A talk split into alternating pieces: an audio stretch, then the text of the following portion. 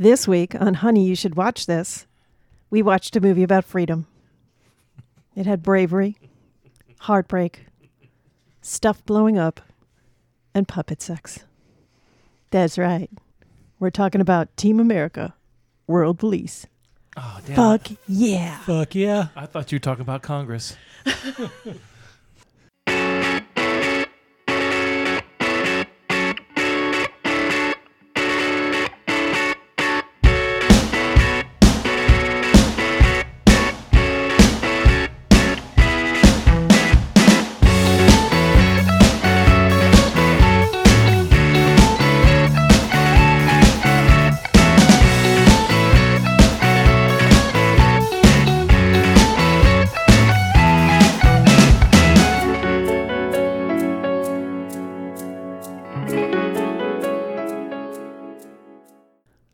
should have just got that for a dollar five. Hell yeah. Freedom, Freedom costs a dollar five. A buck a, buck oh oh five. five.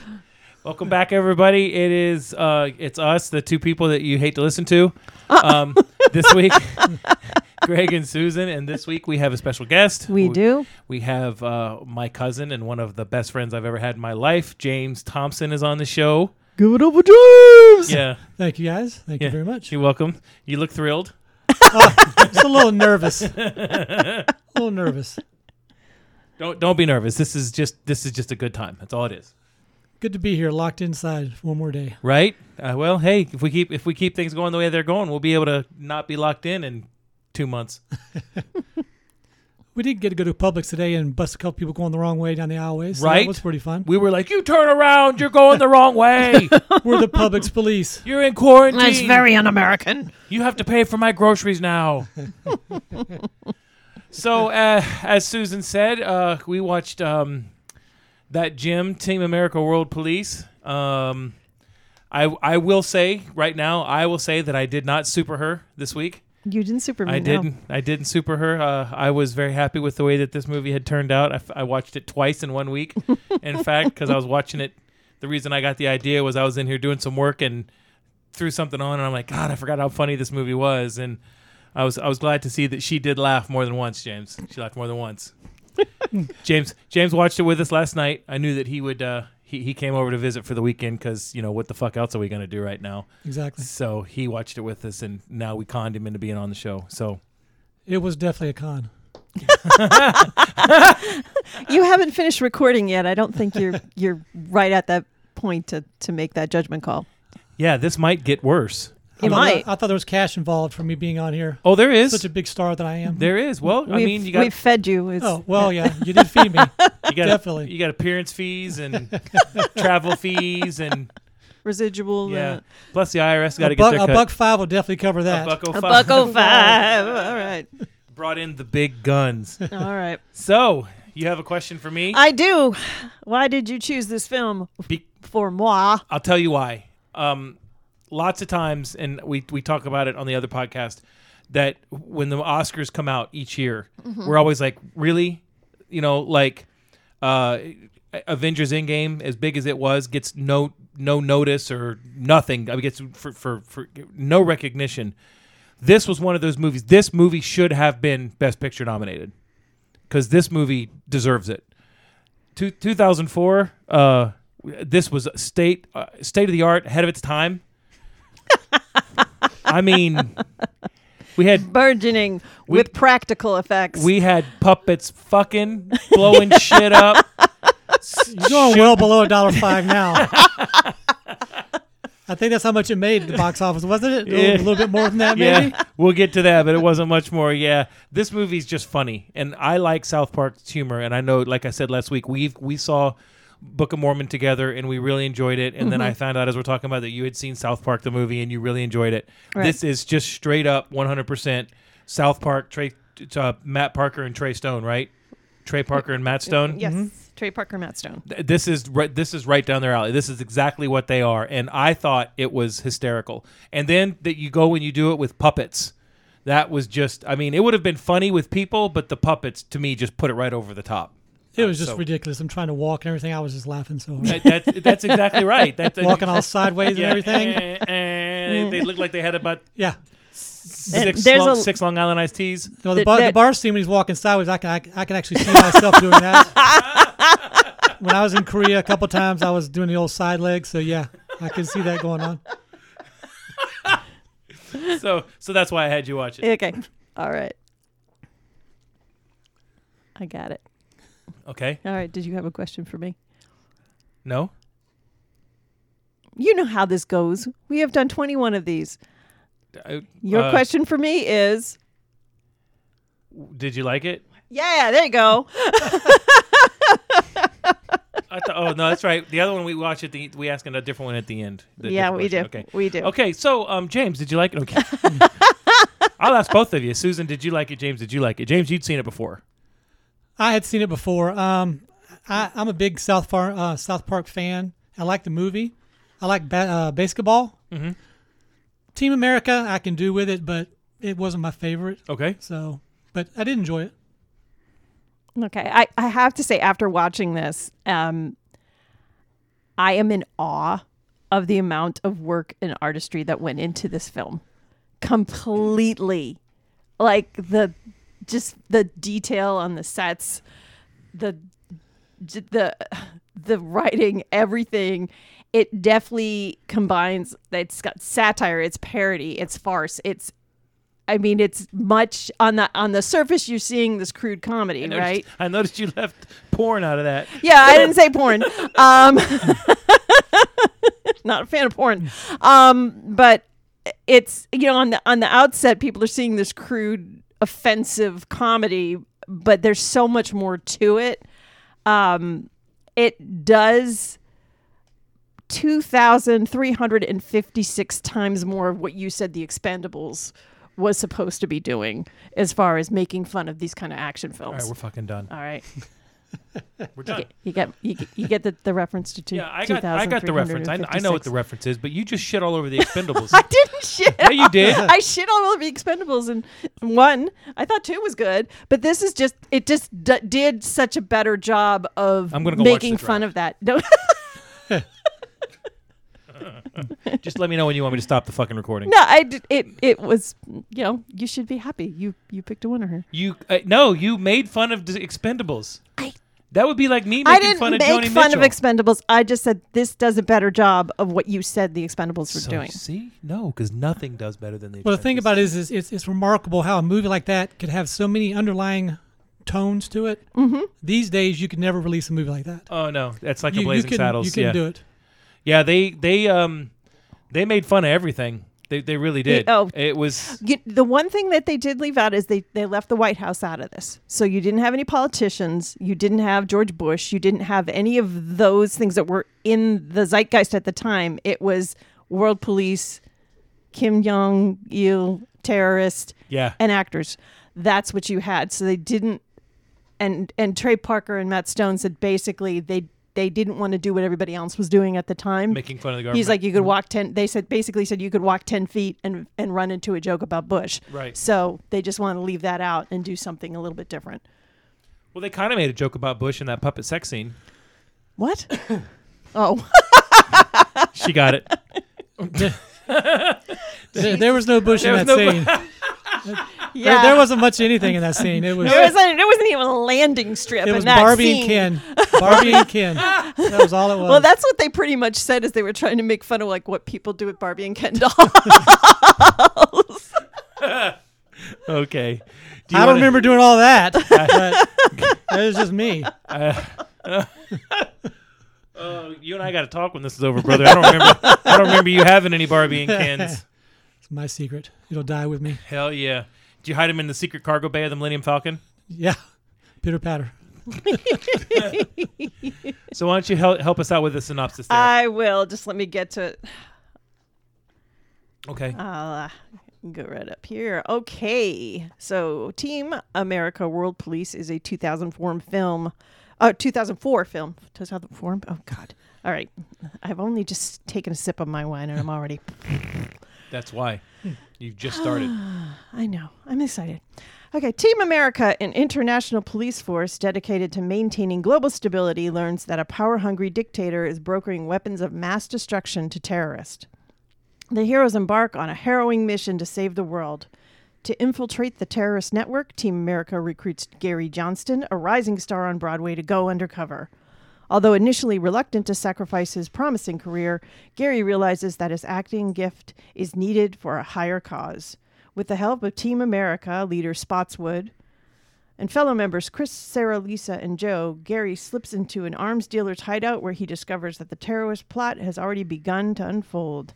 From the pyramids of Cairo to the Panama Canal, and finally to the palace of mad power dictator Kim Jong il, Team America crisscrosses the globe on a desperate mission to preserve the very fabric of civilization. That's that's from Rotten Tomatoes. That's basically all you need too, because Yep. there's there's not a lot of plot twists or a lot of things that you need to talk about here. There's just a bunch of puppet stuff Yeah. going on. All right. The movie is written by Trey Parker, Matt Stone, Pam Brady. Uh, Trey Parker does several voices. He is Gary Johnston, Joe Smith, Carson, Kim Jong Il, Hans Blix, Matt Damon, Matt Damon, Matt Damon. Tim Robbins, Sean Penn, Michael Moore, Helen Hunt, Susan Sarandon, Drunk in Bar, Liv Tyler, and Gina Garofalo. Matt Stone is Chris Roth, George Clooney, Danny Glover, Ethan Hawke, Peter Jennings, and Martin Sheen. Kristen Miller is Lisa Jones. Masasa Moyo is Sarah Wong. Daran Norris is Spotwo- Spotswood. Philip Hendrie is Intelligence and the Chechen Terrorist. And then we have Maurice LaMarche as Alec Baldwin. Several other people in the cast, but those are the primary Yep. ones. Yeah. Okay. All right. So, um, I, I gotta know what the score is. What? The what score? Yeah, what did what did Tomato Meter or what did uh, Rotten Tomatoes give it? I did not look Oh, at what the to- look that yeah You you, look talk. at Rotten Tomatoes. I was very very surprised because you know thinking about all the work that went into this film and the fact that it was written in such a way that that weaved all these elements in. Um, I went to see what Roger Ebert gave it and he gave it one star. I and the only thing was because he just felt he he didn't like the the very dark negative um almost unpatriotic you know take they took on this and that's that's the only reason i can see why guardian and the rolling stone gave about four stars so I'm really it's- surprised that Roger Ebert was in the movie. Uh, yeah, know, that's true. I Just uh, like um, what's his name? Oh God, I can't think of what his name was. Who who we the big activist guy, the guy who makes the films about Roger Moore? Mike- Roger, Roger Moore, yeah. yeah. no no uh, Michael Moore. Michael Michael Moore. Moore. He was in the movie. That's, Well, I know he was in the movie. That's Oh, what I'm saying. I I'm got you. surprised that Ebert wasn't in the movie Ah, I got because you, he's still you. on that same front about you know putting people down and everything like that. So Yeah. yeah So it got it got a 77 uh, critic score and it's got an 80 audience score, which is I mean that's about where it should be at. to- Right. To, me, it was I think I think this movie did what it set out to do. It was ridiculous and it was funny. It poked fun at America as well as it poked fun at South North Korea as well as it poked fun at the jihads as well as it poked fun at civil activists. Uh, Just Yeah, uber- uber yeah, patriotism. they they literally Yeah. made fun of everybody at the same time. And to me that's what makes it so so funny. Yeah. that's what makes like south park to me so funny is they are literally an equal opportunity offender. Um it, it just it just cracks me up. Right. Uh, the uh roger ebert I, I respect his take on movies but i feel like anytime it gets a tad bit blue Mm-hmm. or weird right. like offbeat he just puts it down Well, au- automatically we had talked about him just completely ripping apart brain candy Right. when we did a brain candy episode and Right. i i just to me i was really shocked because brain candy we liked because it was we like kids in the hall and we think it's funny and Uh-huh. and there's a lot of things in it that kind of you know kind of appeal to our sense of humor as a film overall just the work that they put into team america you would think that he would at least you know have something to say about how detailed because they paid such attention to detail to, in in this i mean the the scene where they're in times square i mean that's almost to the t- by the book what Times Square looks like. So it, you know, you've got that and the puppets, and the puppets almost have this very uncanny valley emotion to them, even though they're marionettes, you know. And it's it's which it to me they did such hard work on that that somebody who's a film critic wouldn't even least Yeah. speak to that. yeah eh, eh, because it it really is about making a movie. It's not about whether you agree with what the movie's saying or whatnot. uh, To, to me, so I, I, I you know, it's a dis- it's an age old discussion that we've had about critics. I, you know, sometimes they do need to just sit back and say this is just about having fun. This is this is not art. This is mm-hmm. just a movie. It's just we're just here to have fun. And I, I think it's kind of crappy that they don't cut. I mean, you got to cut a movie like this some slack, right? You, I mean, when you sit down and see puppets firing grenades and and Val Morparizing, I, I get that word wrong every time. I'm not going to go. Oh, look at that plot hole. You know what I mean? I mean, they had the audience. A lot of people watched South Park. They had the audience, and Yeah. a lot of people went and saw it, and a lot of people liked it. That's all that matters. That's Well, true. You know, I think too, I mean, there's there's a lot behind how they came into doing the idea of this, and I, I'll I'll work my way into this. I think you know when you when South Park first started, um, everything was intentionally very crude about it. The animation was, cr- and I don't mean like dirty. I just mean because it was dirty, but um, like the the animation was very crude looking. Um, and it's very easy, I think, when you look at that to think, okay, well, they're just making fart jokes and they're just making jokes about gays and they're just making joke ab- jokes about whatever.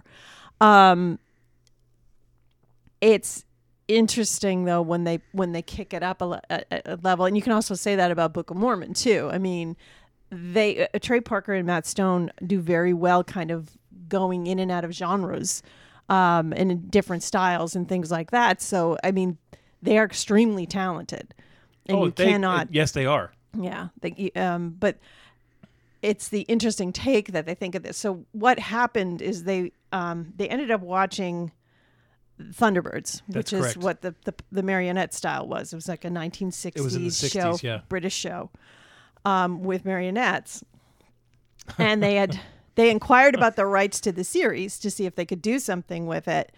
Um, they were never big fans of it, but they just watched it one night and they were kind of like, it's really funny how they they didn't like it because it was all the all the marionettes did was just like do exposition, right? There was not a whole lot of action to it, so they wanted to see what they could do with it. So they um, they inquired to the rights about the series. Um, and they found out that Thunderbirds was going to be directed by Jonathan Frakes, and they're like, "What? Jonathan Frakes is going to be directing puppets?" And then they realized it was live action. So um, they were trying to think about it. So when they read the, that day after tomorrow synopsis had been, you know, that had been sold, um, they wanted to do um, a, a straight ripoff, but with puppets of Yes. it, and they wanted to call it um, the day after the day after tomorrow. They they they were they they were straight up going to just make fun of a Right. of a movie. Yes. and they wanted to release it the day after the day after tomorrow. Yes. You talking about the end of the world movie? Yeah. Yes. Okay. yeah, and I, I've never seen that one. It's actually pretty good. I liked it. I- I've heard I've heard a lot of people say they do. I've heard some people say you know eh, I a lot of people think uh, Roland Emmerich and uh, that Mm-hmm. guy peaked at Independence Day, Yeah. but I if it was on TV I'd give it a whirl. Yeah. So um, uh, obviously they they had some legal issues trying to get that, so they just basically kind of ripped it off as these you know world-ending event um, types of movies, um, and that's what they ripped it off from. Those kind of action movies, which is So- fair enough. That's Yeah. that's pretty much what you figured or when you when you watch it. They uh you mentioned a, a lot of the attention to detail uh, Mm-hmm. ear- earlier in the Panama scene. All the trees are cannabis plants. if you, so if you go back, if you ever go back and rewatch it, it's e- every tree in the background in the forefront is a is a marijuana plant. I think I said that while we were watching. I said, "Look at all the marijuana plants." Um, they basically the tiny Uzi that they had, um, it cost a thousand dollars to construct. the tiny Uzi. in the in the film. The Oh, that they were the using to gun. shoot? Yeah. Um, they did Kim Young Il's glasses. Um, they were made with hand ground prescription lenses. Um, they had about, I guess they had like three dozen marionette operators to do everything. They did. Yeah. and they had uh, I think I read somewhere where they had like 40 marionette bodies and then different heads. Mm-hmm. The, the heads like so they would put the head on different bodies depending on what they needed it to do at right the time. for the different Yeah. expressions and stuff like that. They said like simple performance was you know um, a simple shot such as a character drinking um, might take a half day to cre- create. yes. You know, so it's crazy. Well, they worked They said that when they were done with this movie after they did the last scene that they were so mad at each other from working with each other that the Yeah. hours that they were having to put in They weren't sleeping. they weren't yeah they were Yeah. they weren't arguing about the movie but the movie ended up being significantly harder to make than they thought so by the end of the movie they disappeared and didn't talk to each other for like two months they just need they just needed a break because they both knew what they wanted and they were both going the same direction they were just having a hell of a time getting there um so I I can I mean I can only imagine how hard it would be to get to have a fight scene between Samuel Jackson and somebody well, I think what they had a problem with is um, obviously the the marionettes weren't moving the way they needed them to, and they were trying to figure it out. And I guess the the script had a ton more jokes in it, and they realized that they could not do the style that they wanted to, and they had to have the marionettes basically um, doing melodrama, right? Not being funny or not doing the t- you know being like the kids on South Park or Cartman or something like that. They really had to be more melodrama, um, and that made it funny. Um, they basically said when you see puppets doing melodrama, spitting up blood and talking about how they were raped as children, that's funny. Um, From the cats. yeah the cast cast. of From the cats cats cast. yeah. Now there's certain th- like that that joke, you know, didn't really bounce well with me. The one where you know he's got to give the blowjob the spots one. It's, you know, I, d- I didn't need it in there. I mean, that's definitely That's actually Part one of of the what top I'm- eight scenes in the movie from the side I was on. I was like, okay. How do you, how do you regain the trust of your team at work? Well, you got to blow somebody. exactly. That's what it said. Here, here, here it is right here. Uh, Matt Stone vowed never to make another film with partner Trey Parker. Such was the stresses and strains of working with him. The two worked together 17 hours a day, seven days a week, up until three weeks, uh, up until three days before the film actually opened. wow. Wow. So they said they'd never make another movie together, which kind of sucks because they have some good work out there. And they had they haven't made another movie, had they? No, they haven't. Yeah, they said that the costumers were responsible for making over a thousand costumes. Yes. Yes. Yeah. Ugh. Um, Well, this is the this is the detail that went into this movie. If you had to guess what this movie cost to make, what would you say? Buck five. A buck oh five? Bucko five. I I looked it up. I think it was what fifty million. No. Oh. 32 million to make this movie. With puppets. 32 million dollars. So there was a lot of work that went into this. I mean, we could make a movie right now with puppets for like 20 bucks. Yeah. You know what I mean? Uh, it's not going to be this good, but so so that I can I don't see know. I, there was a lot of attention to detail. There's a lot of things they made uh, that they did that you know they went above and beyond. So I can see how it would be that stressful. I can't believe they spent a thousand dollars on the mini Uzi. I mean, it did because it fired blanks. Was that the point? I don't know. I don't know. What, uh, it just said that's that's what it cost to make that thing. That's crazy. It That's- wasn't like a submarine sandwich gun. I tell you that much. No, it wasn't. That was from uh, uh, Galaxy Quest Yeah. and Fifth Element. Blah. Yeah, let, we uh, we'll pull that we'll pull that scene up with with Gary with the with the vomiting scene. okay. Uh, well, what did you think this movie did well? Oh God, you had to come back to me. All right. I'm like I said, it was just visually, it was a stunning film. Like the the complete detail that they put into the set pieces and things like that, they did that well. Um, the farcical elements were hysterical. The you know the scene where they're trying to like do this massive surgery on the guy to make him look Middle Eastern, and in the end, it just looks he's like he's got slapped on blackface and just hair stuck everywhere on his face, and he What still does- has blue eyes. And what the spots would say? He's like, God damn, that's perfect.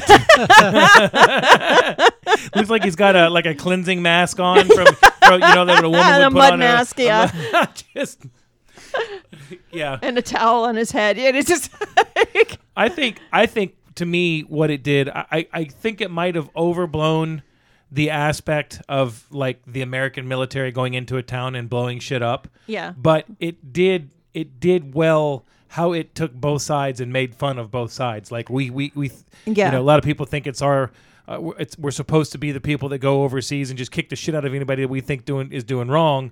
You know, sometimes it, if it's in our def- best interest, maybe. If it's in other people's best interest, maybe. But they showed these guys like they, the one scene where the helicopter comes into Cairo and it literally just lands on somebody's little cart that they were selling their stuff, and the, the puppet just looks is looking at him like, what What the fuck just happened well, right here? you know, that's the thing. It kind of takes it a whole like we're Americans, we we protect the world, and we're you know that uber patri- patriotism, and then everything they do in the name of freedom is like they destroy They- they- their cultural. They blew up Um, the, the Eiffel Tower. yeah. They blew up the Louvre. They blew up the Uh, Champs yep. Elysees. Uh, like, holy crap!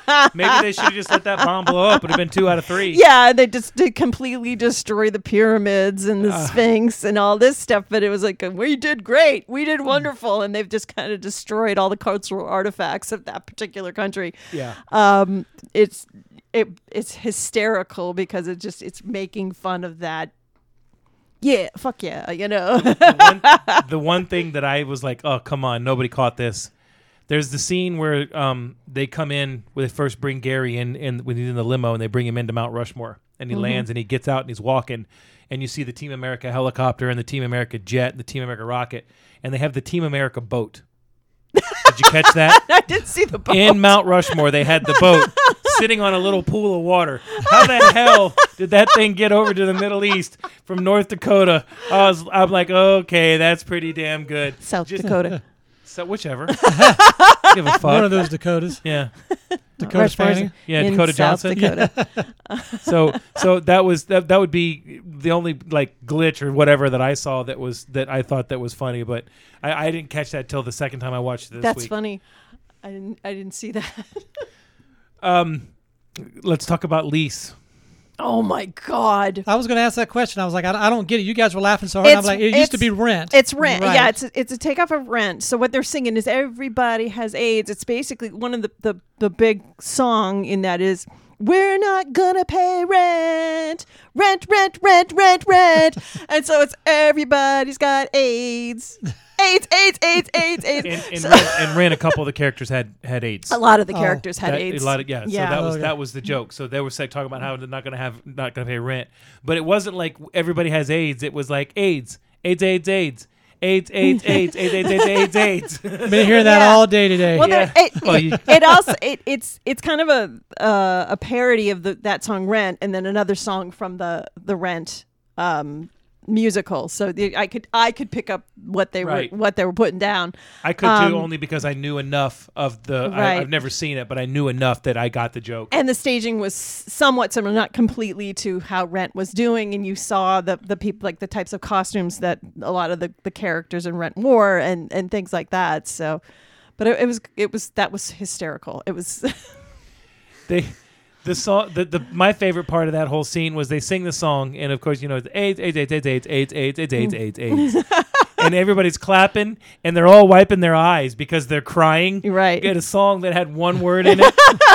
he walks off the stage and the director and the the assistant director are like that's the best acting I've ever seen. the straights and the buys, the whites and the spades. Yeah. Um, yes. Oh my god. um, their their music, they they have great. Um, the music they they they do appreciate musicals. You can tell um, when we went to go see Book of Mormon. Mm-hmm. I mean, a lot of the songs in Book of Mormon were like straight rips of the types of songs you see in musicals, like the the big Revelation song and my aspirational song and all that kind of thing. And I mean, that the basically the whole soundtrack was amazing. Yeah, and if you've Book of Mormon. if you've never seen Book of Mormon, don't let the fact that it's a play throw you off because it is like going to see a comedy show. It is absolutely fucking hysterical. It is I I just you don't stop laughing. You really don't stop laughing the whole time. Let Let's just put it this way: the name of the bad guy is General Buttfuck. That's the bad guys. That's, that's so. That's it's not like uh, it's not like it's this this highbrow comedy. It is absolutely I got worms in my scrotum. Yeah. Oh, so fucking funny, so good. But uh, again, one of the reasons that I picked this movie is because the way we laughed at that, and Right. this is this is right, Right. along those lines. The music, the the songs that they did write for this was they were pretty funny. They're really good. I, I hated Um, Pearl Harbor, but I miss you. what does he say? Sucks, uh, sucks just a little bit Pearl- worse. Or, or, or Pearl no, I Harbor miss, sucked. I miss you like Ben Affleck needs acting school. Cuba Gooding Jr. did a better job. He, he needed That a bigger part. They yeah. needed a bigger part. oh my god. Um, Pearl Harbor sucked, but just a little bit less than I miss you. I just so so freaking good. Uh, the freedom, the freedom was a Bucko Five song. yeah. Uh, that scene, that whole uh, montage, for lack of a better word, and the montage was damn. The montage song Yeah. was damn good. When he's doing the stuff in Washington D.C., okay, and the whole movie is like real life sets with these marionettes and everything's to scale. But you could tell that for this scene, they took this puppet to Washington D.C. there was the part where he was in Arlington Cemetery, leaned up against a tombstone, and the tombstone was like like eight inches taller than he was. And they got, they got and they've got him in front of the, the inscription that says Oh, you can freedom see isn't his- free. Yes. The one part when he's standing in front of the wall and all you can see is the top of his head because the wall so yeah. tall. uh, uh, I, I I caught that the second time I watched it when he's driving the motorcycle down the road, and he pulls off into the little thing where it has the, the guardrail to keep you from driving off the edge, and the guardrail's like two feet higher than he is on his motor. Just, but that that whole what would you do? And of course, because of the whole 9/11 thing with uh, who was the who was the Toby Keith had the you Toby- know put yeah. a boot in their ass song. they they write a song that makes fun of that, and not only you're you're sitting there the whole time going, you know what? I get what he's saying, but holy shit, that's funny. Or Lee Greenwood, proud to be an American. Hell I don't know yeah. how many times I heard that song. It's a great Oh. song, but yeah, it was a great song in the mid in the mid '80s. Yeah. but I mean, holy crap. Yeah, the the the music that they did here, and we'll just go ahead and hit them all. Well, we got two more. The montage song. The montage song. Uh, yeah. This is you the always- montage. You always fade out in a montage because it makes it seem like more happened. even Rocky had a montage. Makes it seem like more time's gone by. Uh, and then and then the big one, the big one, America. Fuck yeah. Yeah. They say fucks 37 times in that song. 37. It's like it's a Limp Bizkit song or something. um, you guys didn't catch it, but if you sit through the credits when you watch it, they play the America song the whole way through. And at the very end, they're going, you know, he'll say something and then yeah, and something yeah. Walmart, yeah. He's, he- it's like it's like Walmart, yeah, uh, something, yeah, and he says something else, baseball, yeah, and then he goes slavery, yeah. that was the last one, and I was afraid- I caught that the other day. and My eyes just went ooh, ooh. Uh, I don't know if I don't know if they should have said that. Uh, Easter egg. oh yeah, so so hysterical. Uh, the film this film they they were going for um, obviously an R rating.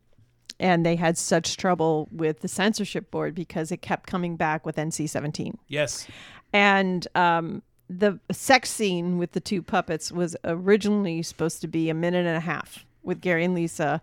Um, it featured the two puppets urinating and defecating on one another at one point. Um, they had to cut it down and they kept cutting it down and sending it back. And I think when they finally got it down to the 50 seconds, um, they, they gave it the R rating. Um, I said at least nine edits of the puppet love scene were shown um, to the MPAA board um, before it had been accepted um, as toned down enough. So that's There is a director's cut that has that in it. in the director's cut. Is there an Alec Baldwin song? Yes. Because I didn't. I, I read s- that before we came on. Yeah. There's all the scenes of the sex scene and there's the Alec Baldwin song. Well, I guess I'm going to Amazon when I'm done with this. I think I've seen. I, I for some reason I remember the sex scene from the director's cut from seeing it somewhere. when she said that, I was like, "Shit, I think I've seen that before." See, I, I don't think I owned the director's cut on DVD. I, I, I might have because I, I thought that the I thought that the scene the sex scene was longer than what I had on here on on because we watched it on Amazon Prime. Uh, it's it's not free on Amazon Prime right now. It's if you have the HBO add-on, it's free. That's that's where we watched it, and it wasn't the director's cut. But I seem to remember the sex scene being longer the first time Yeah. I saw it too, because I bought the DVD because I loved South Park so much back then. And I think, honest to God, I think I found it in the discount bin for like four to it's like anything else. If, if you see it there with the director's cut, you're going to buy the director's cut before you buy anything else. every time. yep, every, Every, time. time. More for Um, your money. Well, you know, we've had the discussion too on the other podcast about why don't they just do the director's cuts? Let I mean, you pay these guys millions of dollars to give you a vision, and then you're like, no, I want to cut this out. Well, just let the just put the movie out. Yeah, you guys were talking about Superman versus Batman the one The- time. the, the, yep, the Dawn of Justice, the cut. Well, here's Suicide Squad. Suicide Squad. Mm-hmm. Um, here's the big one. Uh, in the the latest Star Wars, everybody's like, "What happened to Snoke? What you know, the, the the Emperor? How is he back?" There was a scene that was cut out of that that they filmed that talked about how he had cloned himself. Why wouldn't you put that in the movie? Yeah. I mean, so so if you're gonna let these be now, if you're doing it for a rating, I get it. Here's here's uh, some humor for you. Despite almost getting an NC-17 rating in the United States, the film was promoted as a kids and family movie in several European countries Oh no. and rated it fit for all accordingly. oh no. Whoops. Um, Whoops. Well, a lot of those countries have sex in their commercials. Oh yeah, they do. Oh, they got titties on TV. yeah, Nude, Yeah. nude bitch, nude, nude, Yeah. not nude bitches. Sorry, I can see that. I said nude bitches. Nude beaches are, are very common. New Yeah, they- bitches are they very do. common on the Uh, new beaches. Well, I think it's the British. The, there's one of the British papers that the, the it's page seven, Right. and every day in page seven there's a topless woman on it, and the, and it's just a regular newspaper. They Now- swear. they swear during news broadcasts. Yeah. Yeah, now that's something that's something that we just real quick since we're talking about an NC rating here. You can have a movie like Bad Boys. Okay, and it was Bad Boys 2. And when we went to Vegas, I was sitting up waiting on uh, our daughter and her boyfriend to drive in from California, and I we just had cable and I was just bouncing around and I come across Bad Boys on FX. And it was like uh it was 11 o'clock Vegas time, so it would have been, you know, 2 in the morning here. So I'm watching it, and they're saying fuck, shit, hell, damn, swearing at each other. But the second a pair of boobies came on, they digitized them out. You got people getting shot, uh, drugs, drug use, blood all over the place, and language. But the second there's a pair of boobs, oh my God, oh my God, what are we to do? Well, that's what they were saying about this movie. The big thing was was they had to cut down that sex scene. Now they've got pit, you know, they've got the puppets having sex, but they didn't have a problem with the puppets' heads being blown off or being shot in the face or Because it Yeah. not actual people that, are, that, that is happening to. but neither is the sex with the puppets. It's Right. actual people. I mean, Yeah. but but you could but you take a movie like Saw or or you know Yeah. I I pick on Saw. Let's just say a, a, a horror movie that a, a Rob Zombie film because he goes he goes really heavy. he on always the, has to go back on, and on do the gore. editing on his films. How, how do you have a movie like that and say, "Oh my God, that's rated R" because it's just violence? You, you, you know you know what I mean? Yeah. Um, the the difference between a PG thirteen and a rated R movie. PG thirteen, you can see people getting shot, but you can't see any blood. Why is why is blood the bad part? I mean, I, I you know I cut my finger this morning in the kitchen. There was blood there. Does that make my life rated R? It's just it's just really weird. I I can understand them wanting to cut this down, Right. But I mean, it's already rated R. Okay, so rated R means you got to be accompanied if you're under 17. You- let's face it, 17 year olds know about sex, and they, st- probably certainly know about puppet sex because, like you said, that was what Ken and Barbie how they how kid Yep. you know what I mean. Well, they don't stop kids going to theaters anyway. They they they really don't. They, They could, don't. They could care less anymore. But I still, if that's what the rating board's going to do, that's fine. But what are you what are you protecting people from at that point? Like NC seventeen. I mean, it really needs to be going in and out, as far as I'm concerned, to, for it to be. Well, Rob Zombie does it just to piss him off because yeah. he knows I, I I agree. a lot of his movies go straight to, to DVD because they're just He just doesn't because people are going to buy him. and But that said, I mean, some of the scariest movies that you know, because people always cite that you know, Texas Chainsaw Massacre is probably one of the scariest movies they've seen. There's no blood in that. Hmm. No, none. really, there's no blood in Texas No Chainsaw blood. Massacre? No blood. But you look at the time it came out. It came out what 1974, I think it was. Yeah. was. You know, Yeah, it was. It was. There's no- there's no blood in six, Halloween. 75, 76, Yeah. yeah. There are boobies in Halloween, but there's no blood in Halloween. Yeah. Well, that's why it's rated R because of the boobs. Right. I mean, if you made if you made the original Halloween today, it's PG thirteen. Because you can Yeah. you can have you can When have you some have boobs. Rob Zombie do it, No, you no, got to go to the yeah, board. right. You got to go to the board and do yeah, it again. yeah. But you you can't you can have one f bomb and you can have I think you can have like one quick nude scene, Mm-hmm. uh, not frontal, just top. But you know we we digress. We do. Uh, it's surprising to me that they did that. I- It's also surprising to me that. Um, I, I, to be honest with you, I think this movie probably would have been just as successful if it was NC-17 as it was R. I think when you do NC-17, you get that stigma. But the only reason people went and saw Showgirls was because it was originally NC-17. Everybody's like, "Oh, yeah, yeah, we're gonna watch Showgirl." You know what I mean? th- you know, the funny thing is, and I can't remember. I don't think it was the the Ebert um, review, but one of the reviews I was looking at were like was saying, um, you know, for people who whose kids watch South Park, and I'm like, well, if you're upset taking your kids to this one, then why are you letting your kids watch South Park? Because South Park is just as bad. Oh yeah, especially know? now because they don't edit it. They don't edit it. Yeah. Yeah. I mean Um, this this was 15 years ago that this came out, but you're right. I don't was it was it unedited 15 years ago? In the beginning, I know when it, when it first started in the late '90s, They they bleeped they it. bleeped it a lot, and I thought it was a hell of a lot funnier when they were bleeping. Yeah. Um. There was there was a point where S- Comedy Central they called it Comedy Central After Dark. It had to be a certain time. Yeah. They could. They And could I- do. It's I- like FX. You can you can show the movies after. I think it's like nine or ten o'clock at I, night. I think it was 10 o'clock, yeah, because that was South Park's time slot the whole time it's been on TV because they, they knew. And so I think there was a point where they just said, you know what, we can do it. And they can do it because um, the rule is is that you if you have to pay for it to access it, you paying for it says you agree to what it is. Mm-hmm. Like you don't have to pay to get NBC, so they can't. That's where the that's where the FCC comes in as far as the ratings. The FCC can't say anything about what you see on FX. They just do it because they want that moral compass to be out there, I guess. So that's yeah, I, I agree. I don't I don't think you can especially with some of the movies that have been out in the last 20 years, you're going to complain that this one's raunchy, Mr. Ebert. I mean, come on. Just because it's I, got I don't think he would complain about the raunchiness. I think what he complained about was the the cynicism of it. Um, which okay, if you don't like, you know, I mean, I, I get it if you don't like certain types of films. When we talked about the girl with all the gifts, you didn't, you thought it was a good film, greatly acted, great story, but you hated the way it ended. I did.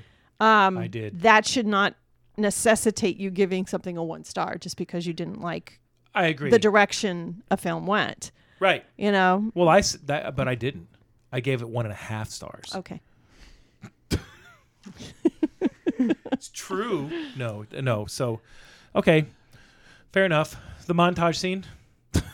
Montage. Did you notice? Did you notice in the montage scene that whenever um Stone Stone Stonewood Stone Spot Spot Stone Spotswood. Spotswood. Uh, it was close. it was fucking close. There was a scene where they were practicing fighting, and he had a cigarette and a drink in each hand. Yeah. Did you notice that? Oh my god! Some of the stuff that they did in this. Uh, the name alone Spotswood. well, who does his voice remind you of? It reminded me of Phil Hartman. Okay, It really sounded like Phil Hartman to me. it sounded a lot like Phil Hartman. they wanted it to sound like Charlton Heston. They modeled it after Charlton Heston, which which is what I was thinking. I, after you said Phil Hartman the other last night, I had a hard time getting Phil Hartman out of my head. But I knew that they I, when I first heard it, all I could think of was Charlton Heston um, from the character that he played in Tombstone. Remember, he played the the old cowboy that helped Wyatt Earp out for a couple days when they stayed at his ranch. In Tombstone? Yeah. Really? Yeah. I don't remember that. Remember, uh, somebody got shot or hurt, and they they hold up at uh, the guy's ranch. He's like, "You can stay here for a couple days. You'll be safe." That's the that's the voice. It was like you know, because Charlton Heston always had that "you damn dirty ape" type You sound. damn dirty. You fools. But yeah, that uh, that that that cracked me up. Um, they said that when they they said that when they brought the Michael Moore character in to blow up, they stuffed him with extra ham before they blew the puppet up, so that there would be more meat to to blow all over the place. Well, they they also said because the thing that I know this film the most is you always do the Matt Damon, right? Yeah. and they they came up with that particular thing for him because when they when they created the Matt Damon puppet, they said he just looked a little off. The puppet just looked so off that they Originally- wanted to play him like Originally, Matt Damon, who Trey Parker and Matt Stone have admitted it is really a pretty cool guy, was going to be tr- portrayed as an intelligent and articulate character. But when they saw the puppet, they noted that it made him look retarded and decided to portray him as such. The whole time, the first time they show him, his hands going like this down the bottom. Yes. and I'm like, what the hell is like, he like doing? he was jerking off. uh, here's something else too. Matt Stone was interviewed by Michael Moore for his film Bowling for Columbine because he grew up near the infamous school. However, he was very unhappy about the animated section of this film, believing that Moore had intentionally left the impression that he and Parker had made it. For that reason, Michael Moore was portrayed in an amusingly negative fashion in Team America World Police. so they were throwing beef at Michael Moore. they said um, that after the movie Penn, Sean Penn, um, who portrayed making outlandish claims about happy and utopian Iraq was before Team America showed up, um, they he sent Parker and Stone a letter and inviting them to, to or, or Iraq with him, ending with the words "fuck you." He was No. he was extremely upset about the movie, and he was the only one. Everybody else. thought it Everybody was else funny. was totally okay, and they said Alec Baldwin loved it. They say Alec Baldwin thought it was absolutely hysterical. I'm kind of surprised that Tim Robbins and Susan Sarandon didn't hit him up too, because they're really, really political, like Sean Penn is. They they are political, uh, but I think that what you have there is you probably have uh, two people that also have n- shown that they have pretty good senses of humor. Yeah, and with they- Tim Robbins being yeah. an anchorman and stuff like the the role he plays in Anchorman is fucking. and they and they they are acknowledging that it's a spoof. I mean, because because again, Yeah. you're making fun of everything. I, I think that there does come a point where you can, like, you know, they portrayed Michael. I mean, they portrayed Michael Moore to be a fat piece of garbage in this. I mean, the first time you see him, he's eating two hot dogs. and He's got mustard all over his face and on he his shirt. comes in to blow it up. Yeah. He's got a pizza in his hand. Yeah. So Yeah. I mean, but no, she's acting. when he said that line the other day when I heard it the first time, I should have known not to send them into combat without an actor. They were fucked from the beginning. oh my goodness. There's a there's a lot of things that they did in this movie uh, and the detention to detail and, and there was so much of it that I, I couldn't even um, write it down but this was one of my favorite ones that I found uh, in the overhead shot of Gary lying in the giant puddle of vomit that is actually Trey Parker wearing a pair of fake legs, so his proportions more closely match those of the marionettes. Marionettes. The vomit was a mixture of soup and beer. Oh, I all I can think of during that vomiting scene was the only thing that I've seen that that matches that in volume is this the throwing up scene from what we do in the shadows. Okay.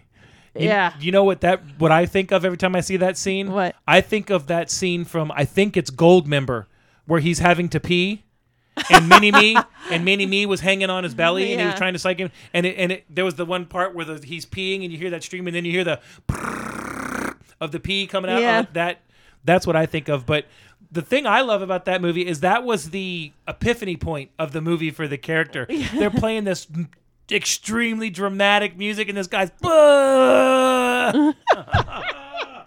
And every time you think it's gonna stop, it does. when I saw it, the first thing that came to mind was Monty Python's The Meaning of Life. Oh my Bring god. me my bucket. Bring me my bucket. Bring me a bucket. That-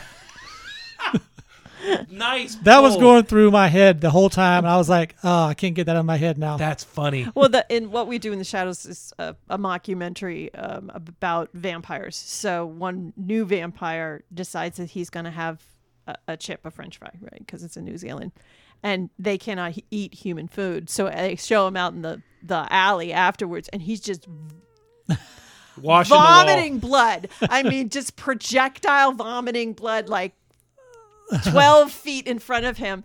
And then, so when they, they did that again for the, the TV show on FX, is where they have this elder vampire coming to visit the vampires where they are in Staten Island. And he decides he wants to try pizza for the first time. And they're like, no, no, you shouldn't, you shouldn't, you shouldn't. and when he throws up, I mean, like he's up in the air being like suspended by like his a- own vomit. It looks like a helium balloon, you know, like, like when you let it go and it's just blowing out. But instead of the, the propulsion is the vomit coming out of his mouth. Alec Alec Baldwin claims that he enjoys people joking with him on the street, saying, "You are useless, Alec Baldwin," as a result of the film. To which he replies, "Back at you, Kim." Kim Basinger. Yes. um, I think Kim Jong Il. You're ruthless. uh, let's take a second, then we'll have to touch on King Jong. How's that sound? Okay.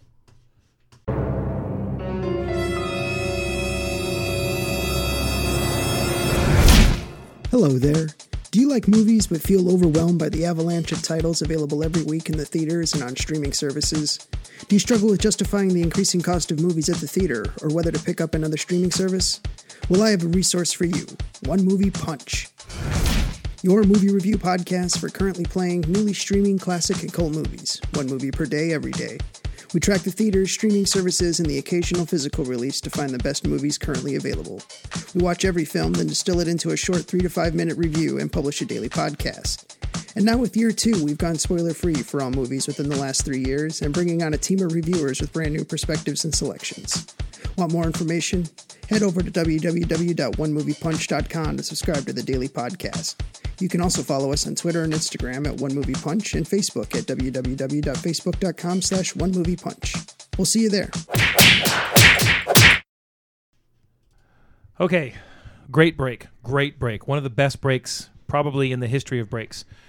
Okay, so I, I really like this movie, but there is one thing about this movie that makes this movie as good as it is to me, and that's King Jong Il, King King Kim- Kim, Jong Kim King Kim Jong Kim yeah. Jong Il. yeah Kim Jong Il. Kim Jong Il.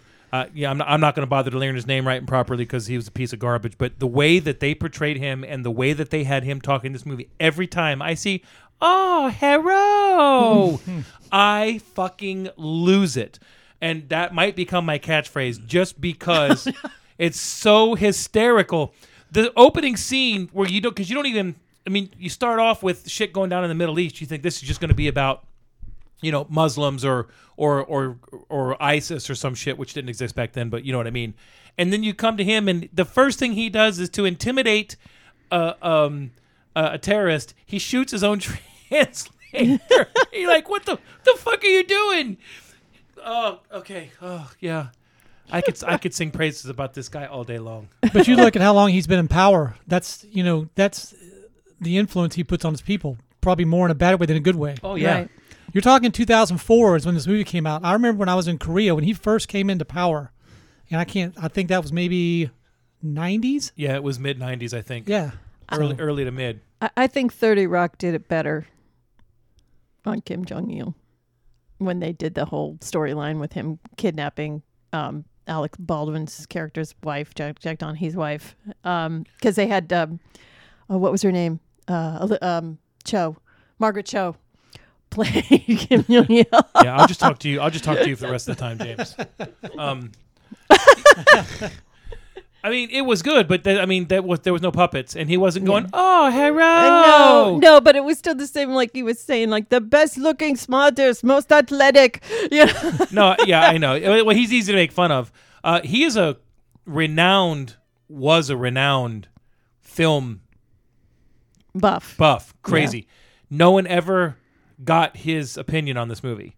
he did um, want a certain country that he was doing business with not to screen it. That's correct. Uh, Kazakhstan or some shit. I can't remember what it Um, was. no, I, th- I don't remember. If you want to keep on talking, I'll look it up. okay. Have you Have you ever seen the interview? I have not seen the interview. You got to see that one. Okay. You got to I, see. I've that heard one. it's good. That's Rogan and Franco, right? Yes. Yes. Uh, and they go to interview him and try and assassinate him. yes. Who plays him in that movie? Do you know? Is it somebody famous or is it just somebody that looked like him? I don't know to be honest with you. I got you. It's on Netflix. Pretty sure it's still on Netflix. I'll have to give it a whirl because that was the one that got hacked. Yeah. Right. Yeah, they didn't want to show it. Yeah. They didn't want to show it in theaters. Nice. All right, I'm still looking it up. Oh, okay. so Susan's still looking it up. I, So- I know when when they decided not to release the interview initially, I think the Alamo Theaters decided that it was going to screen World Police, and then they pulled it. They pulled World Police. Yeah, our Team America. Why?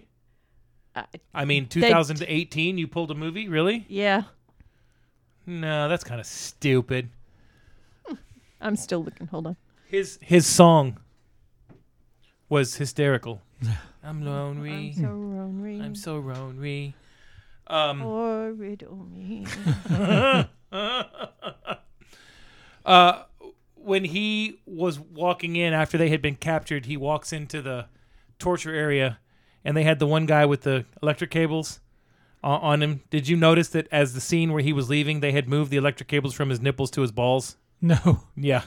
The the, sec- the last time you see them shocking the guy and him screaming, he had him. They had him on his sack. When he was locked in the cage? Yeah. Okay. Yeah. When they were being when they were being tortured. so like the Abu Ghraib.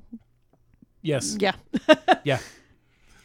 For sure. So for sure. did you did you find I, something? I can't find it. I can't remember where I saw it it. doesn't really matter. It was So- probably some terrorist country or something. I, Who knows? You know, and the thing is too is I, you know, it, the full on stereotypes that they do in this movie is it's su- it's subtly in about like the whole scene in Paris. You know, you've got a mime.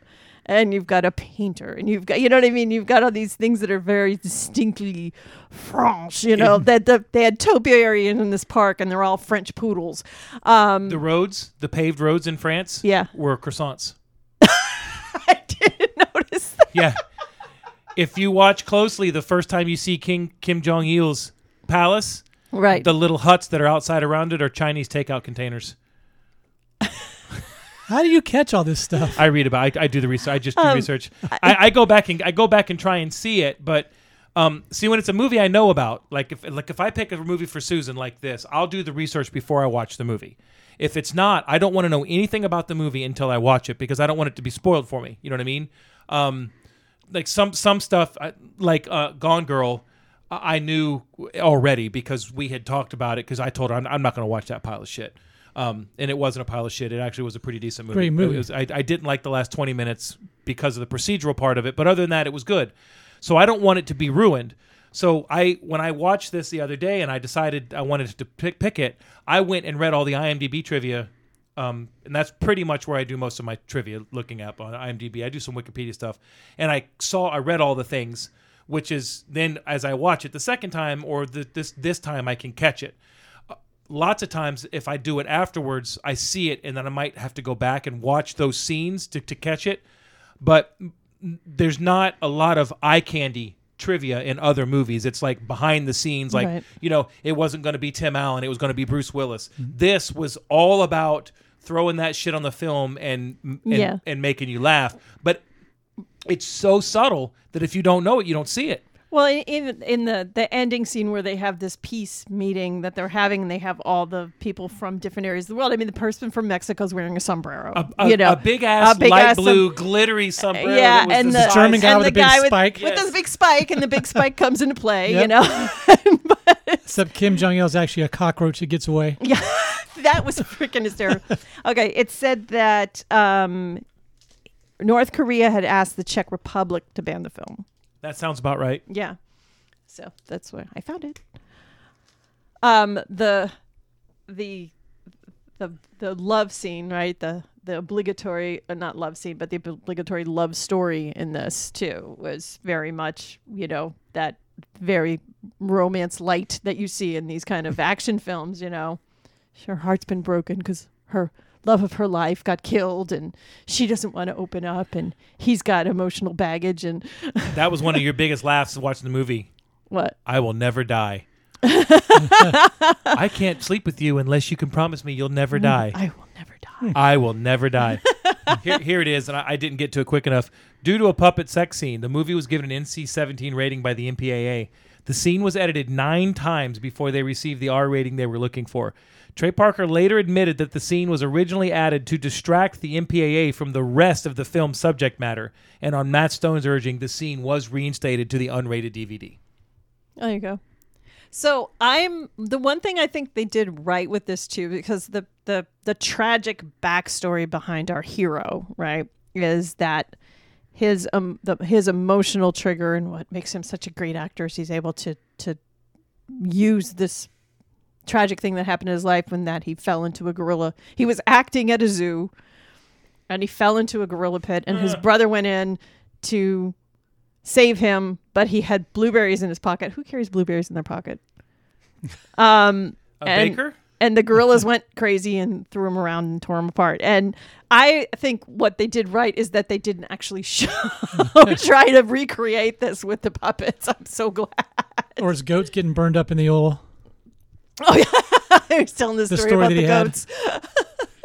My Um, goats, and that's. I figured he would go someplace else, but no, it was just the goats, and you've got all the the terrorists crying, and Did you did you uh, catch a reference um, when Gary went to infiltrate them when he when he had been valmorphized to the cantina?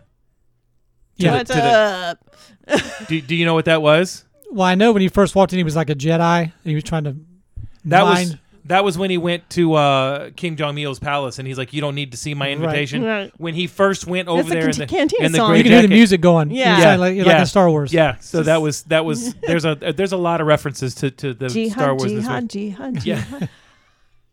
What did he say when he was driving down the in the car? They're headed they're headed west down Durka Uh, Durka Durka Street. Durka, Durka- Durka. it was it was it was Durka Avenue. yeah. Uh, there's so many quick lines, and there's so much just like and and the the effects that they could get on the faces, the way they could make a move was just hysterical. and I knew what your favorite part of the movie was going to be. What? What you how hard you were going to laugh when the cats came out. Oh, the ca- yeah, the cats Panthers. were fun. Yeah, the cats. the cats were fun. Little kittens. I um How did he get him to crash through the glass like that?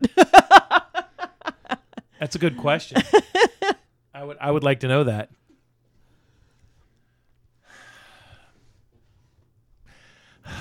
We yeah. got we got three people here. Nobody can say I anything while I'm know, trying to read I something. know, For I just- fuck's sake!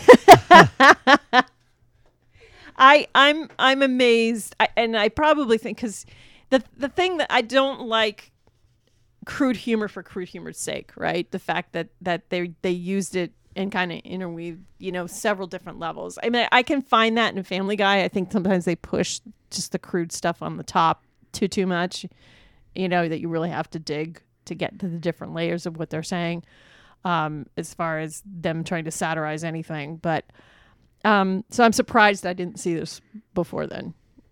I, you know, didn't didn't think about it. Understood. And so when you said this to me the other week about, well, you saw Book of Mormon, and I was like, oh, that's that's true. So I got you, babe.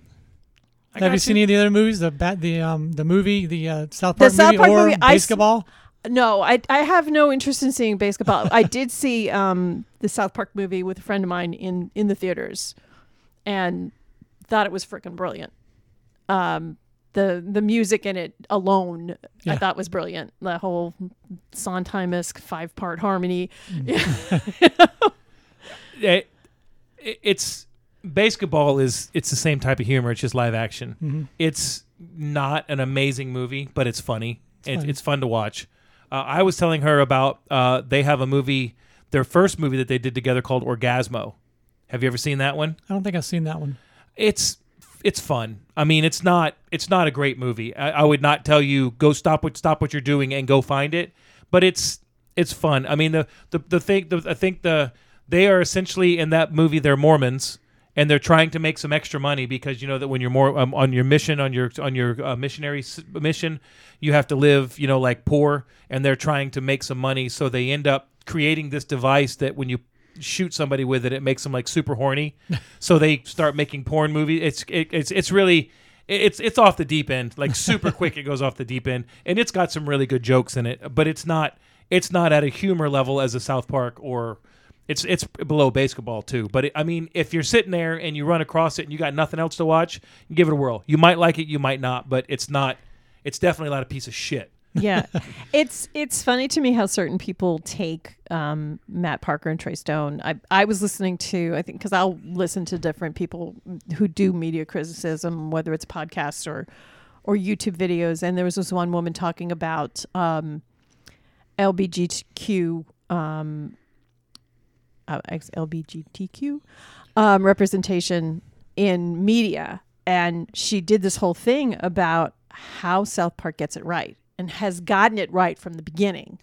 That it you know she does not find it offensive. She find you know what i mean? Because they do treat these characters with their own storylines and and things like that. And it was it was like interesting to me because you would immediately think that some some people just completely knee jerk on certain things right, um so that was an interesting kind of take to it is that it Well, you know, it's, it does it and it's not just there to be tokenism and it's not just there to make fun of it it it represents it it's like I was um, saying before. Back then, it wasn't really a big issue. The, you know, th- those kind of Right. issues.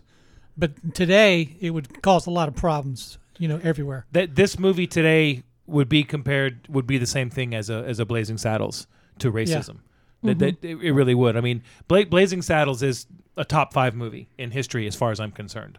Uh, I don't I don't care what they're saying in the movie. They you know what they're what they're trying to do. They are making fun of it.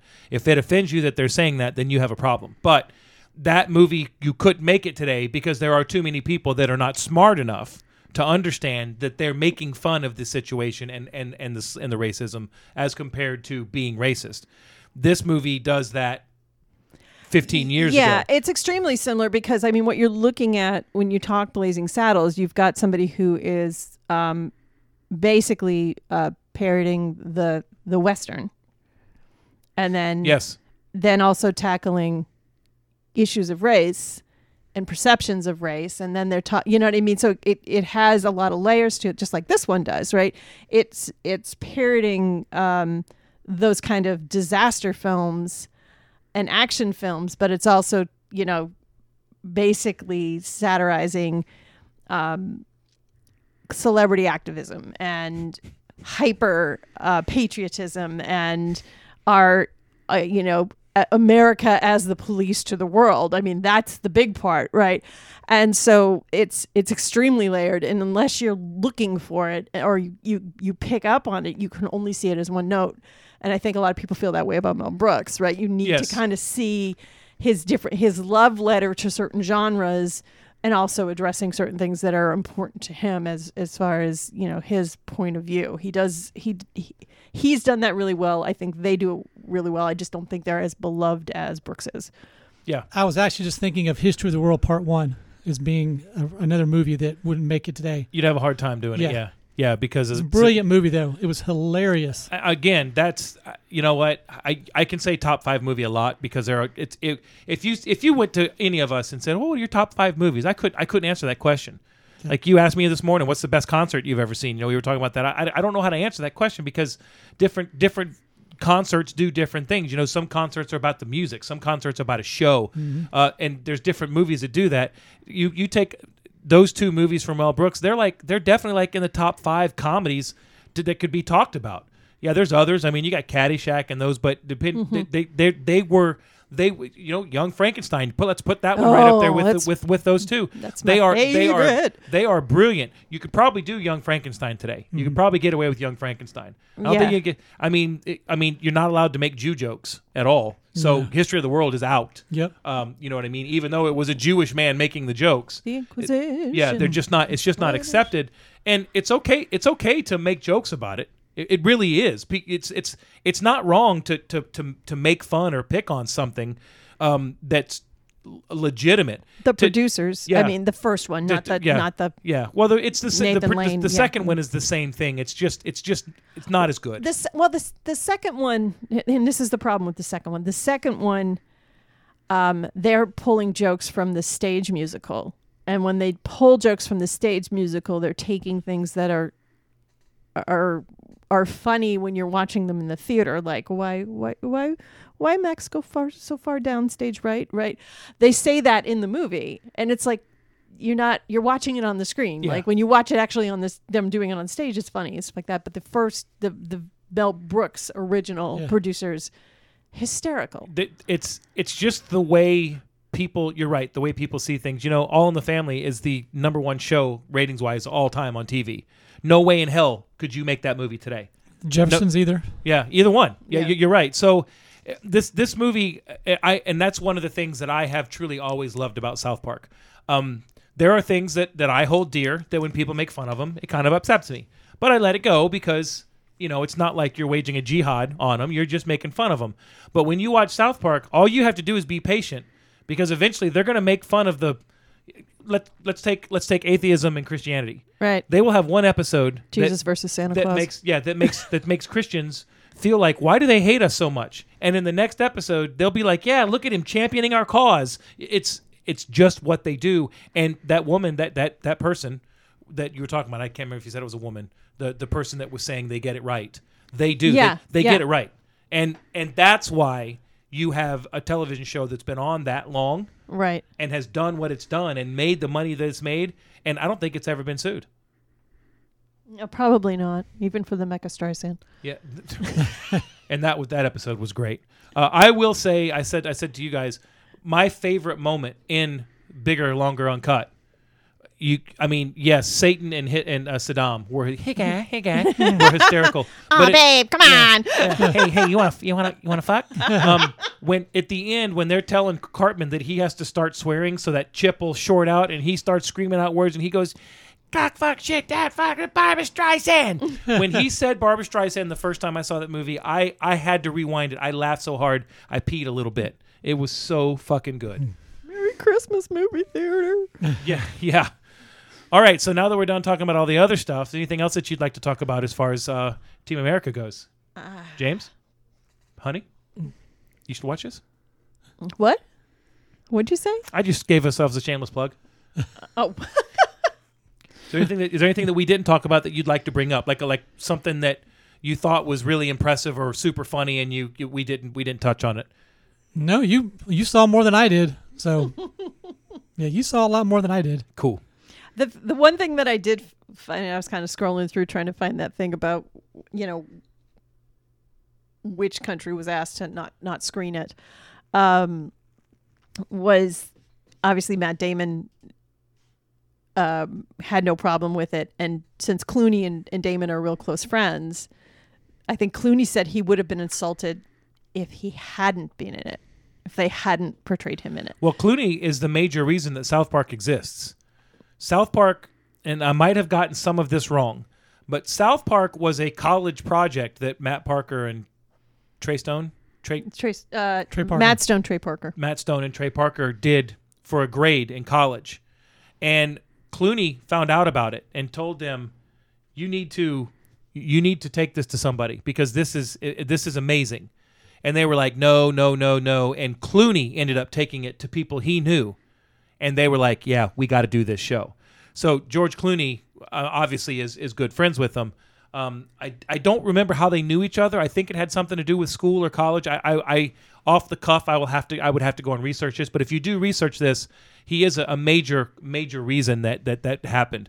Um, which is one of the reasons that I don't think that anybody that was in the movie except Sean Penn uh, was angry. And Sean Penn was angry because they had said um, it's okay to not vote. There was something uh, I, I can I can there was a, there was a joke Oh. about it's it's it's okay if you don't vote, and that pissed Sean Penn off. Okay. and his his signature on the th- was was uh, a sincere fuck you, Sean Penn. so, uh, but um, yeah, George Clooney i- is really good friends with him, and and you're right, he probably would have. George Clooney seems to have a great sense of humor. Every time you talk to him or you see him on a show or anything, he's not that guy that Oh. sits there that you know he's Well, he's he he is known with his when they were doing the the Ocean's movies that he and Brad Pitt and and Matt Damon they would all prank each other. I mean, mercilessly prank each other. So which yeah. would be fun. So just so you guys know, 911 times 2,356 is 2,146,316. I thought nine eleven times. that was a hysterical joke to me. It's like 911 times 100. You mean? Yes. 9,000 91,110. and they get to that and they're like, "That's I can't even fathom. No one can fathom what that is." no Uh, one knows. I think that's it. I think that's that's the big things that I I mean, I talked about everything I want to talk about. Okay. You? Uh, I think so. I I'll mean, do- I, we were kind of, you know, we watched this last night, so I I hadn't have a hell of a lot of time to. Let's do box office. Okay. So typically when we talk box office chains, we only talk domestic. We don't talk we don't talk uh, worldwide. Um, this movie cost thirty two million dollars to make. What do you think it made? Domestic.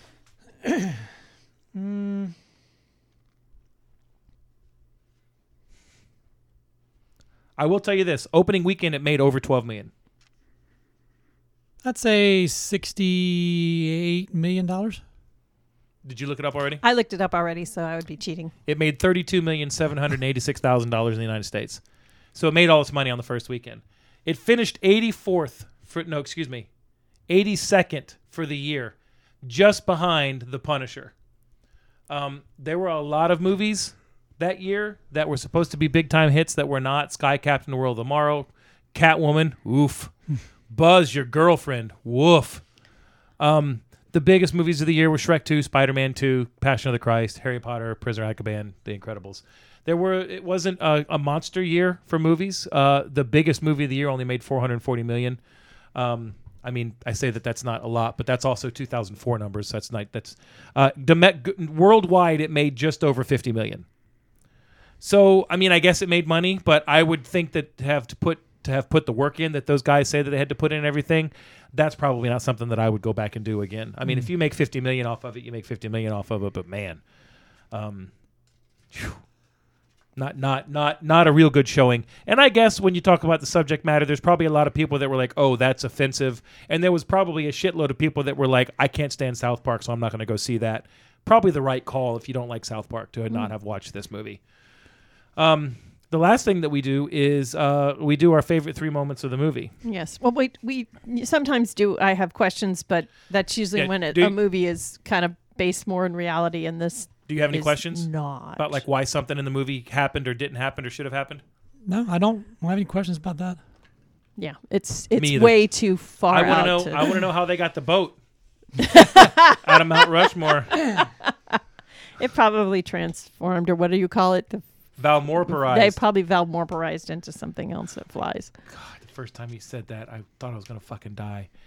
Oh, uh, let's talk about the. He had to give him oral sex to be back a part of the team. Yeah, I could have done without that part. That was hysterical because he's like, "Okay, ready, go." and Just closes leans- his just eyes. leans his head back and closes his eyes. Um, And all you see is the ropes going up and down. yes. that- I, I also thought it was extremely hysterical when they made the comment. They're like, "Why the fuck should I trust you?" Hey guys, it's okay. He sucked my cock. I mean, I guess good for you. I, I I'm not sure what that means. Um, No, no, he has a point. okay, I, do you want me to go first for the three moments? Sure. All right, my my third one was the "What Would You Do" song when they were playing that because of all the because he's leaning up against the, the, the Vietnam Wall and he's standing in front. Just all the little jokes. if that you don't throw in your bucko Yeah. five, Uh, will? number two. I mean, come on, it's got to be the puppet sex scene. Just just because it. I mean, no one had ever seen anything like that before. The shit that they were doing. It started out as this super tender, romantic love story, love love moment interlude, and the next the next thing you know, he's trying to kill her. You know what I mean? oh my god, is he hurting her in there? Uh, my number one was the whole uh, Gary Valmorparizes. I can't. I can't say that word. Oh, the, the when surgery. they turn him into the terrorist. Yeah. And God damn, it's perfect. and he sits up and he's got. He looks like a 14 year old that's trying to grow a beard because it just patches. Now, having said that, those are my number three. Head and shoulders, the best parts of this, the best part of this movie. It's not. I couldn't even rank it because it was like ranking an, a professional with an amateurs. Was the oh hello? Do you have any idea how fucking busy I am? Anytime he talked, I was in heaven. Uh, do you have yours, James? Yeah, mine's kind of piggybacking on what Greg had because I I really didn't have a whole lot of what you would call great scenes, just from my opinion. But um, my number three was uh, the sex scene. It just totally ridiculous. Uh, the Dude. wheel, the wheelbarrow and everything else was thrown in there. When she was when she was giving him head, her head was coming up off of him like Hmm. 10, 12, 14 inches. She was literally looked like she was slamming her head into the wall. I want to go to there. But yeah, that was my that was my number three. My number two was the puke scene. I just It's so good. it just kept going and going, and then at the end it was just like kind of like spurting out really The- the- the- like yes. sporadically. It was just hilarious. and that is one of the best gifs on the internet. They have that. uh, you can you can if you search it, it's there. It's great. And my number one was the uh, when Gary comes out of the uh, disguise procedure, I guess you'd call it. the biggest thing that kills me was he actually had a cornrow on one side of his face as a mustache. I could not stop staring at that. In every scene he was in, I was like, he's got a damn cornrow on the side of his face. but yeah, but that was pretty hilarious. Okay. I love the Durka Durka in the movie too. How they kept taking Durka Durka. Just killed Yeah, me. apparently they only had three words they used for the for the language. It was Durka, um, Muhammad, and Jihad. jihad. Yeah, those are the only three words they used. So that's my little bit of uh, intake. In You it. did great. That was Okay. perfect. Um, so mine were um, the Rent parody. Oh, perfect. Right. Of course. It's AIDS. AIDS, AIDS. AIDS. He's got AIDS. She's got AIDS. He's got AIDS. Um, and the whites and the spades. um, so in the debriefing after they Valmorporize Gary, um, or whatever his name was, um, when they're doing the debriefing and you've got Spotswood, Um, not only is his chair just kind of randomly moving like around the room, right while he's doing this debriefing, he finally says at the end, "Well, of course, if you get caught, you know you'll probably have to commit suicide. So I'm going to give you this." And you see his hand put something on the table, and you're like expecting a cyanide pill or something like that. He puts down a hammer. And not just a hammer; it's like a dirty Old hammer with hammer. tape. The and handles shit taped like together. It's like an old Western type hammer. They were hammering like like posts and shit in the ground. that was really good. And uh, number three is the signal. If you get in trouble, you know the signal. I should have put that on my and list. he's like waving his hands like a kid. Goes, ah! And so when they like they're running off away from Team America and he's in the jeep with the rest of the terrorists, you just see him looking back at the And Team what did he say? Is he trying to tell me to kiss him or something? Yeah. Or what did he say? It's me. It's It's me. me. He's saying, "Kiss he's me." saying, He says, "Kiss "Kiss me." me." Well, kiss this, you son of a bitch. And and and you know, a signal is supposed to be something like, you know what? Hey, look, the the roast beef went bad. You know what I Yeah. mean? Not you jumping around, waving your hands in the air. It- And the puppet and the movement of the puppet just intensifies. It is freaking hysterical. my favorite part about the movie is the face. The way that they get the, the eye what they do with the eyes. Like, yeah, ah! that was that was. You're right. Perfect. You know, the other one that we didn't talk about that was really good was when he's when they're talking to him and they're doing the invasion and Spotswood is all over the place in his chair and then he comes Yeah, in across, upside down. across upside down across the top of the screen. that was really good. uh, okay, well, All right. um, would you watch it again? I yeah, I would watch it again. I don't think I, I would watch it like uh I, it would I'd probably have to pick it up like maybe six months down the line or something like that. I just don't think I you know, it's not going in my top any movies, but Okay. it's yeah, I'd watch it again. James, would you watch it again? Probably not. Probably not really. No, I just, I, I just really, I mean, it was a, it was a, a great movie, if you like that kind of stuff. I just didn't get into the the whole thing that much. I mean, yeah, it had some funny parts into it, like we discussed, but Okay. me, I mean, if it came on TV, I might watch it for about 10, 15 minutes and go, eh, okay. I got you. Good enough. I would watch it again, Of course you and I have watched it again. I mean, I like. gl- It's no super. You know what I liked about this movie? This was like made in the time when it was okay to have a 90 minute movie.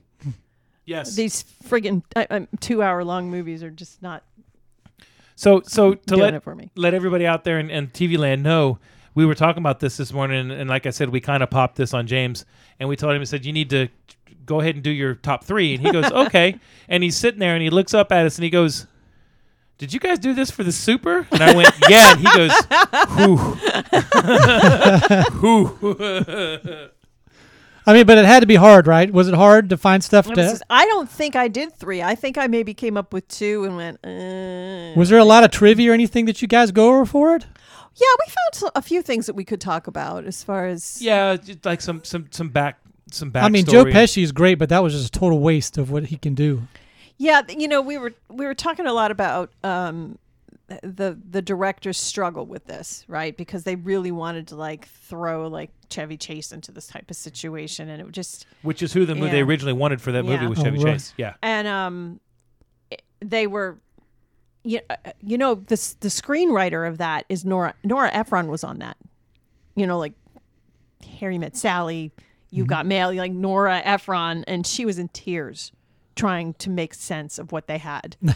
um, so yeah, just bad movie. it, it I, I think I think mine were um I have to, I, I might be wrong here. Just about any time that he would walk over to the frame of the car and touch it and the alarm would go off. That was one of them. And uh I think the basketball scene was one of them. I can't remember. It's been so long. I kind of blocked that one out. That was Wasn't there one like a giant rat in one of the scenes when he was in the, uh, the room or there something. was there was one of those. Yeah, Yeah. I don't think that was one of our tops, but I, we we kind of struggled Yeah. because I I think uh, we talked about what could have made it better and what they could have left out, yeah. like Joe Th- Pesci. That was a that was a movie like we said before it, that suffered significantly from script issues. You know, Joe Pesci is an amazing actor. Uh, that just wasn't his movie. well, it, you No, know what? it wasn't. It wasn't. It wasn't made for him. They they didn't go back and redo the script to fit him. also, also, Susan brought this up when we were talking about it. Joe Pesci is an amazing actor, but he has done very few movies where he's the star. Yeah. You can watch you can watch Chevy Chase for for 90 minutes, 100 minutes, 2 hours. 90 minutes of Joe Pesci is a lot to take. You've got to have Right. there was no calming factor there for him. There's no balance, There, was yeah. Yeah. and and even though he's amazing and is is is revered as well he should be, it, it's a lot like we said about Norm um, Norm Macdonald in Right. Dirty Work. Norm is a I like him. He's very funny, but, but- he's he's more of a sidekick than he is. He's more Robin than Batman, Mm-hmm. and it just that movie struggled for that. Then and then the script was really Right. just. It was really thrown just. together. It was. Blah. It was. It Yeah. was really thrown well, together. the director said, you know, the problem with this movie is it's supposed to be a fish out of water story, right? This is what this is. You're taking someone who's privileged and enriched and you're throwing them in the ghetto. And what they ended up having was a, a, a duck in water, right? Because he'd get rattled, he'd shake the water off, he'd wiggle his tail, and then he'd go off and you know be on his merry way. And so him him getting mad, there was no there was no real breaking point to him. Like if you think of like Tom Hanks and um the money pit. the money pit right he's d- d- d- d- Dan he has that Aykroyd in Trading Places. yeah Yes. yeah so Perfect. there's no you know what i mean Uh, th- they did just didn't it wasn't the right role for him at all Yeah, the director said when afterwards, when he took this movie, he knew there were script problems, and it's very rare that you take a movie that has script problems and it works out while you're making a movie. He said the bottom line is.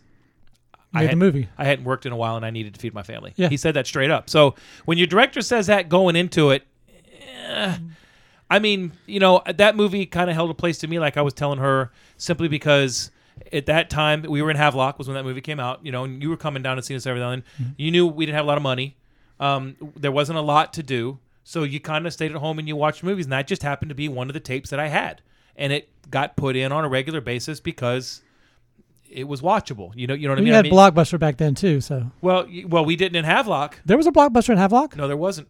There was something we went to There go was rent movies. There was a movie rental store, but there was not a blockbuster. Oh, okay. Yeah, there was there was two Like a movie mom and stores. pop movie yeah, store? but and they never had they never had the new releases in because you know Blockbuster would buy a hundred of those at the beginning. Everybody got to watch it and then they'd sell them. But the mom and pop couldn't do that, so they just buy 2 Mm-hmm. So if you know Rise of Skywalker came out and you were trying to go rent it, you were going to wait three months before you got to see it. So you watched a lot of movies that you really didn't want to watch simply because there was nothing else to watch. And that was just one of those movies I walked in there and I'd seen it. I'm like, oh, it's three bucks. You- okay, I'll take it. And then you.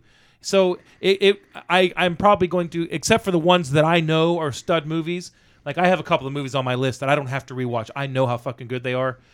If it's one of those movies that's on the fence that I'm not quite sure, I, I'm gonna have to go back and watch it because I really I really feel like I Yamamoto there Yamamoto there eh, there because eh, I, I can you get you know you know what when we watch a movie together we know that we're enjoying it because we're laughing or we're like oh my god what with this scene right here when I watch a movie with her it's the same thing if she just kind of sits there like that Like me last night. yeah. God damn. I'm fucking out. I, I'm done, I guess. You know, but like last night, I knew that she was enjoying it because she would. She didn't laugh like I did. The for, like when I watched it the other day, but I mean, there were several moments where she laughed, and and I can, you know, you can kind of see the look on her face or she giggle. I mean, if I'm si- if we're sitting there watching it and I hear, I know, I know, there's a fucking problem when recording time comes along. So, so, uh, I mean, other than that, so I mean, uh, so you you wouldn't watch it, you would watch it, I would watch it. Um, I guess the only thing left is what am I going to watch next week? um, this is the worst part of this fucking show, James.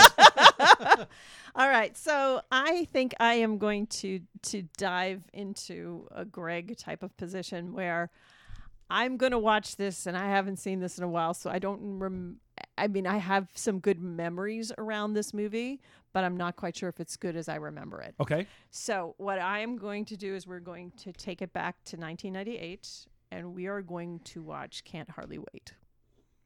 Oh, okay. I've seen that. You've seen it. I watched it with you. You did, That's the one with Seth Green and Seth Seth uh, Green in the bathroom. Ethan? Yeah. Yeah. We yeah, saw that. Yeah, I, Oh, okay. I wanted to sleep with you one night or something, and you made me watch that.